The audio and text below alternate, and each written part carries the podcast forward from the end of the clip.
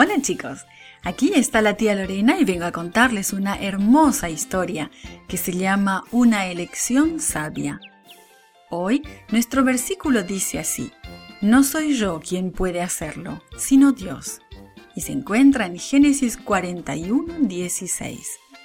Hoy recordamos que Dios puede ayudarnos a hacer cualquier cosa. ¿Alguna vez te han pedido que hagas algo realmente difícil? Sabes, a José le pidieron que hablara con el faraón acerca de unos sueños, pero no podía hacerlo solo.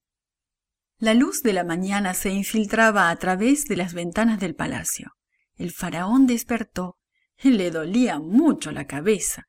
No había podido dormir muy bien esa noche. Había tenido unos sueños muy extraños. Traigan a los sabios, ordenó a los sirvientes. Los sabios escucharon cuidadosamente mientras el rey les hablaba acerca de sus extraños sueños.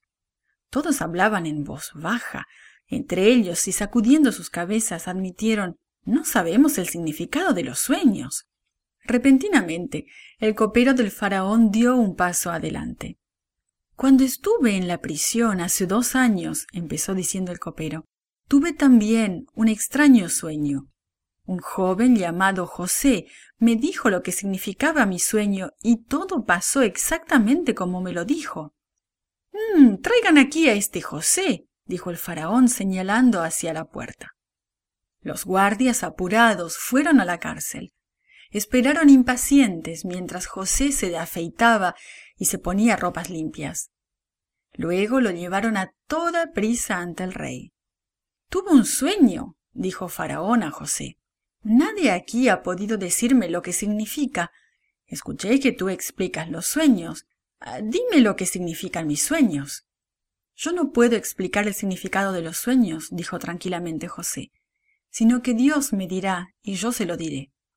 Soñé que estaba parado en la orilla del río, empezó el faraón, y vi siete vacas gordas y hermosas que salían del río y comenzaron a comer el pasto. Luego salieron siete vacas flacas, y las siete vacas flacas se comieron a las siete vacas gordas. Y luego tuve otro sueño, continuó el faraón.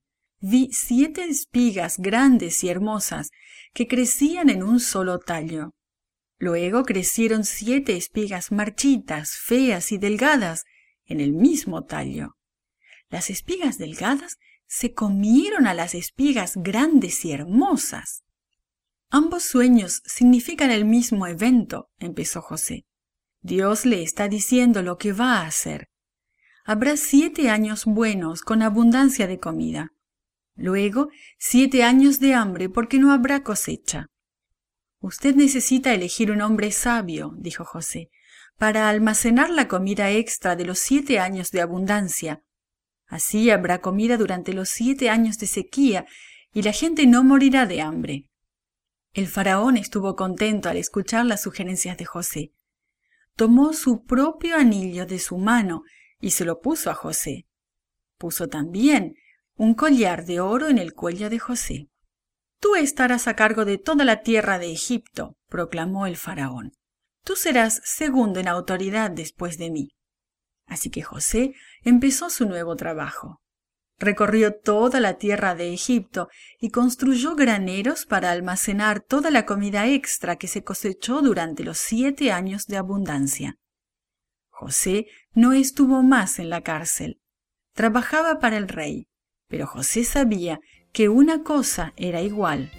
Dios cuidaría de él en el palacio así como lo había hecho en la cárcel.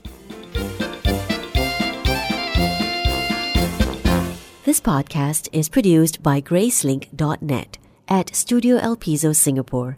For more children's resources, please visit Gracelink.net.